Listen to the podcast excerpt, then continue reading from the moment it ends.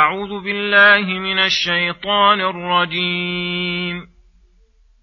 أو يلقى إليه كنز أو تكون له جنة يأكل منها وقال الظالمون إن تتبعون إلا رجلا مسحورا انظر كيف ضربوا لك الأمثال فضلوا فلا يستطيعون سبيلا.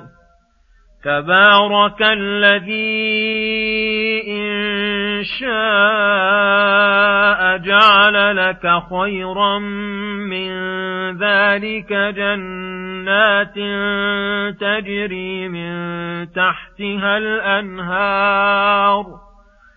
جنات تجري من تحتها الأنهار ويجعل لك قصورا. بل كذبوا بالساعة واعتدنا لمن كذب بالساعة سعيرا. إذا رأتهم من مكان بعيد سمعوا لها تغيظا وزفيرا. وإذا ألقوا منها مكانا ضيقا مقرنين دعوا هنالك ثبورا. لا تدعوا اليوم ثبورا واحدا وادعوا ثبورا كثيرا. بسم الله الرحمن الرحيم. السلام عليكم ورحمة الله وبركاته. يقول الله سبحانه وقالوا ما لهذا الرسول يأكل الطعام ويمشي في الأسواق الآيات. هذا من مقالة المكذبين للرسول الذين قدحوا في رسالته. وهو أنهم اعترضوا بأنه هلا كان ملكا أو ملكا أو يساعده ملك فقالوا ما لهذا الرسول؟ أي ما لهذا الذي ادعى الرسالة؟ تهكما منهم واستهزاء يأكل الطعام وهذا من خصائص البشر. فهلا كان ملكا لا يأكل الطعام ولا يحتاج إلى ما يحتاج إليه البشر؟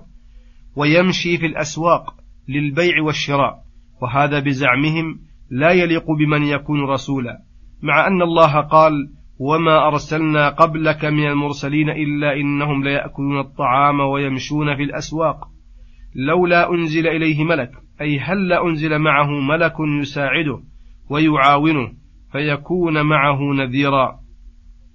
وبزعمهم أنه غير كاف للرسالة ولا بطوقه وقدرته القيام بها أو يلقى إليه كنز أي مال مجموع من غير تعب. أو تكون له جنة يأكل منها فيستغني بذلك عن مشيه في الأسواق لطلب الرزق. وقال الظالمون حملهم على القول ظلمهم لا منهم. إن تتبعون إلا رجلا مسحورا.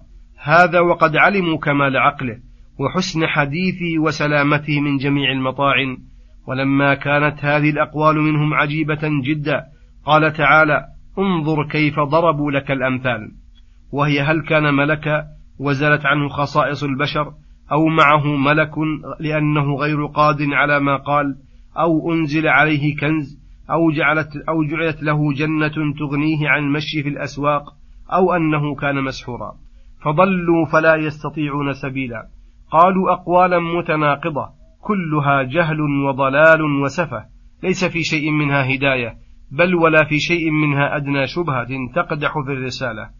فبمجرد النظر إليها وتصورها يجزم العاقل ببطلانها ويكفيه عن ردها. ولهذا أمر تعالى بالنظر إليها وتدبرها والنظر. هل توجب التوقف عن الجزم الرسول بالرسالة والصدق؟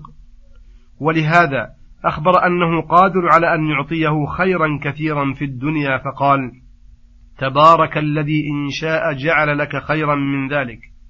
أي خيرا مما قالوا. ثم فسره بقوله جنات تجري من تحت الأنهار ويجعل لك قصورا مرتفعة مزخرفة.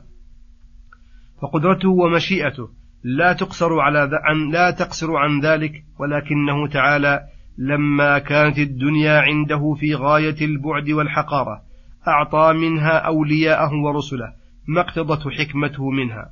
واقتراح أعدائهم بأنهم هلا رزقوا منها رزقا كثيرا جدا ظلم وجراءة ولما كانت تلك الأقوال التي قالوها معلومة الفساد وأخبر تعالى أنها لم تصدر منهم لطلب الحق ولا لاتباع البرهان وإنما صدرت منهم تعنتا وظلما وتكذيبا بالحق.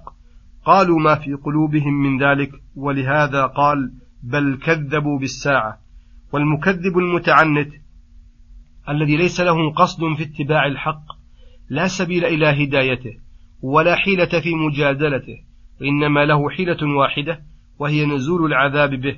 فلهذا قال وأعتدنا لمن كذب بالساعة سعيرا أي نارا عظيمة قد اشتد سعيرها وتغيظت على أهلها واشتد زفيرها. إذا رأتهم من مكان بعيد أي قبل وصولهم ووصولها إليهم سمعوا لها تغيظا عليهم. وزفيرا تقلق منه الأفئدة وتتصدع القلوب ويكاد الواحد منهم يموت خوفا منها وذعرا. قد غضبت عليهم لغضب خالقها وقد زاد لهبها لزيادة كفرهم وشرهم. وإذا ألقوا منها مكانا ضيقا مقرنين أي وقت عذابهم وهم في وسطها جمع في مكان بين ضيق المكان وتزاحم السكان وتقرينهم بالسلاسل والأغلال. فإذا وصلوا لذلك المكان النحس وحبسوا في أشر حبس دعوا هنالك ثبورا. دعوا على أنفسهم بالثبور والخزي والفضيحة وعلموا أنهم ظالمون معتدون. قد عدل فيهم الخالق حيث أنزلهم بأعمالهم هذا المنزل. وليس ذلك الدعاء والاستغاثة بنافعة لهم ولا مغنية من عذاب الله. بل يقال لهم لا تدعوا اليوم ثبورا واحدا وادعوا ثبورا كثيرا. أي لو زاد ما قلتم أضعاف أضعافه ما أفادكم إلا الهم والغم والحزن.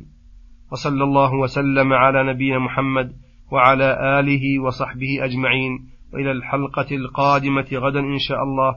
والسلام عليكم ورحمة الله وبركاته.